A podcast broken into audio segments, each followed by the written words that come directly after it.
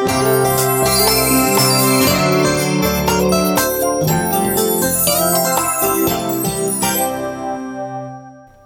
Opäť krásny, príjemný, dobrý deň všetkým. Vítajte pri počúvaní nášho podcastu Na zdravej vlne. Ja som opäť David a so mnou je tu opäť pán doktor Pavol Tibenský, predseda Slovenskej lekárskej homeopatickej spoločnosti a vítame vás pri už našom dokopy štvrtom podcaste, ale o druhom podcaste, ktorý sa bude venovať klinickým štúdiám. Predčasom sme vám predstavili rôzne typy klinických štúdií, ktoré umožňujú dokázať účinnosť lieku. Dnes vám priblížime, ako sa klinické štúdie zostavujú a tiež si vysvetlíme niektoré pojmy, ktoré umožňujú tieto štúdie charakterizovať.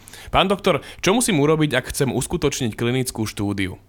No, prvým krokom pri vykonávaní klinickej štúdie je presné vymedzenie vedeckej otázky, na ktorú chceme prostredníctvom štúdie odpovedať. Na tento účel sa definuje jeden alebo niekoľko primárnych a sekundárnych ukazovateľov. Táto fáza štúdie sa nazýva prípravná. Druhým krokom je fáza výberu a zaraďovania pacientov do štúdie a ich následné sledovanie. Táto etapa predstavuje prevádzkový začiatok skúšania. Počas nej prebieha výber a zaraďovanie pacientov podľa určitých kritérií a priebežné hodnotenie rôznych parametrov súvisiacich s primárnymi a sekundárnymi ukazovateľmi štúdie. Poslednou etapou je fáza analýzy, ktorá sa začína po zhromaždení všetkých údajov a ktorá umožňuje odpovedať na vedeckú otázku. Mm, rozumiem. Takže v rámci štúdie máme tri veľké fázy. Môžete nám bližšie povedať, na základe akých kritérií lekári zaraďujú pacientov do štúdie počas fázy zaraďovania? Vo všeobecnosti platí, že lekári stanovia presné kritéria pre zaradenie do štúdie. Sú to základné a povinné charakteristiky, ktoré pacienti musia mať, aby sa zabezpečila relevantnosť hodnotenia. A naopak, lekári tie stanovia vylúčovacie kritériá, čo sú charakteristiky, ktoré pacienti rozhodne nesmú mať. Existuje nejaký konkrétny príklad, aby sme si tieto kritériá dokázali lepšie predstaviť? Samozrejme. Vezmeme si napríklad klinickú štúdiu, ktorej cieľom je vyhodnotiť účinok homeopatickej liečby ako doplnkovej liečby ku konvenčnej liečbe u pacientov trpiacich rakovinou. Aby títo pacienti mohli byť zaradení do štúdie, musia mať rakovinu a určité sociodemografické charakteristiky, ako je napríklad veková skupina. To sú kritéria pre zaradenie do štúdie. Na druhej strane, títo pacienti nesmú mať určité komorbidity. To sú súčasné ochorenia.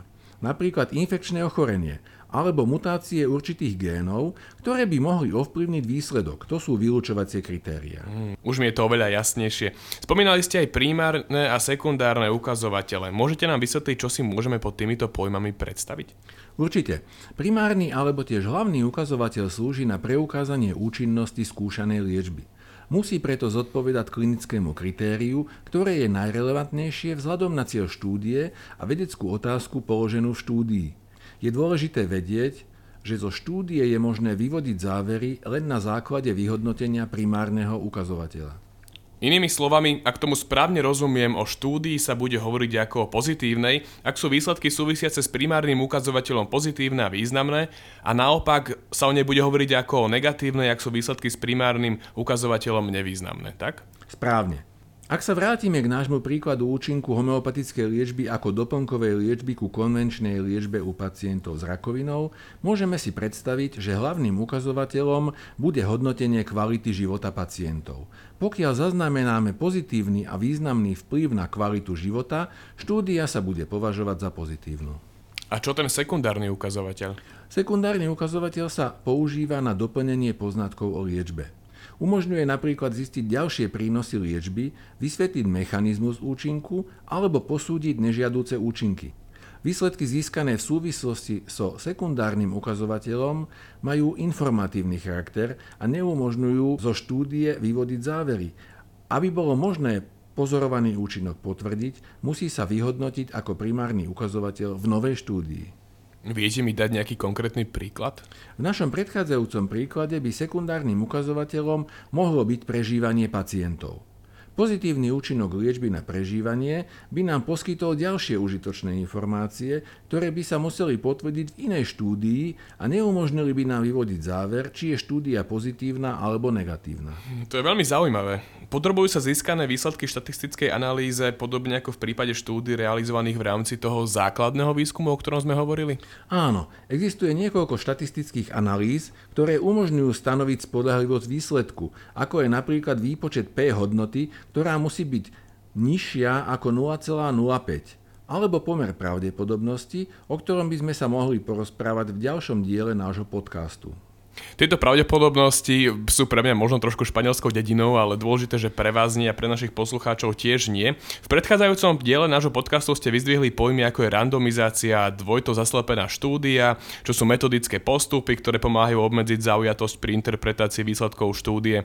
Existujú nejaké ďalšie pojmy, ktoré zvyšujú kvalitu metodiky skúšania? Áno. Napríklad štúdia je reprezentatívnejšia z hľadiska populácie, ak je multicentrická. To znamená, ak sa vykonáva súbežne na viacerých pracoviskách. V takom prípade štúdiu uskutočňujú rôzne týmy, ktoré však postupujú podľa rovnakého protokolu. Štúdia je tiež objektívnejšia, ak je prospektívna. To znamená, ak sa vedecká otázka položí ešte pred začatím zhromažďovania nových údajov. Naopak, štúdia je retrospektívna, ak sa vedecká otázka sformuluje až po zhromaždení údajov takom prípade štúdia analizuje už existujúce údaje bez akékoľvek intervencie do liečby pacientov v priebehu štúdie. Toto sú hlavné pojmy, s ktorými sa môžete stretnúť a ktoré vymedzujú podmienky, pri ktorých sa štúdia uskutočnila. Mhm, rozumiem. To znamená, že tieto charakteristiky štúdie, najmä teda tá multicentrickosť a prospektívnosť, ešte viac obmedzujú zaujatosť pri interpretácii výsledkov, vďaka čomu sú výsledky naozaj spolahlivé. Presne tak. To je aj prípad frasovej štúdie z roku 2020, ktorá je multicentrická, prospektívna, randomizovaná, dvojito zaslepená a placebom kontrolovaná. Ak to teda zhrniem, klinická štúdia pozostáva z troch fáz. Prvá fáza, v ktorej sa stanovuje cieľ a určujú primárne a sekundárne ukazovatele. Druhá fáza, počas ktorej sa uskutočňuje výber a zaraďovanie pacientov na základe kritérií pre zaradenie do štúdie a tiež na základe vylúčovacích kritérií a následne prebieha sledovanie pacientov. A záverečná fáza, počas ktorej sa vykonáva analýza údajov. Existujú aj rôzne charakteristiky štúdí, ktoré pomáhajú zlepšiť ich kvalitu. Správne. Vidím, že ste všetkému porozumeli. Ďakujem, pán doktor. Tak som opäť porozumel, porozumejte aj vy a po- opäť nás počúvajte aj na budúce. Podcast na zdravej vlne.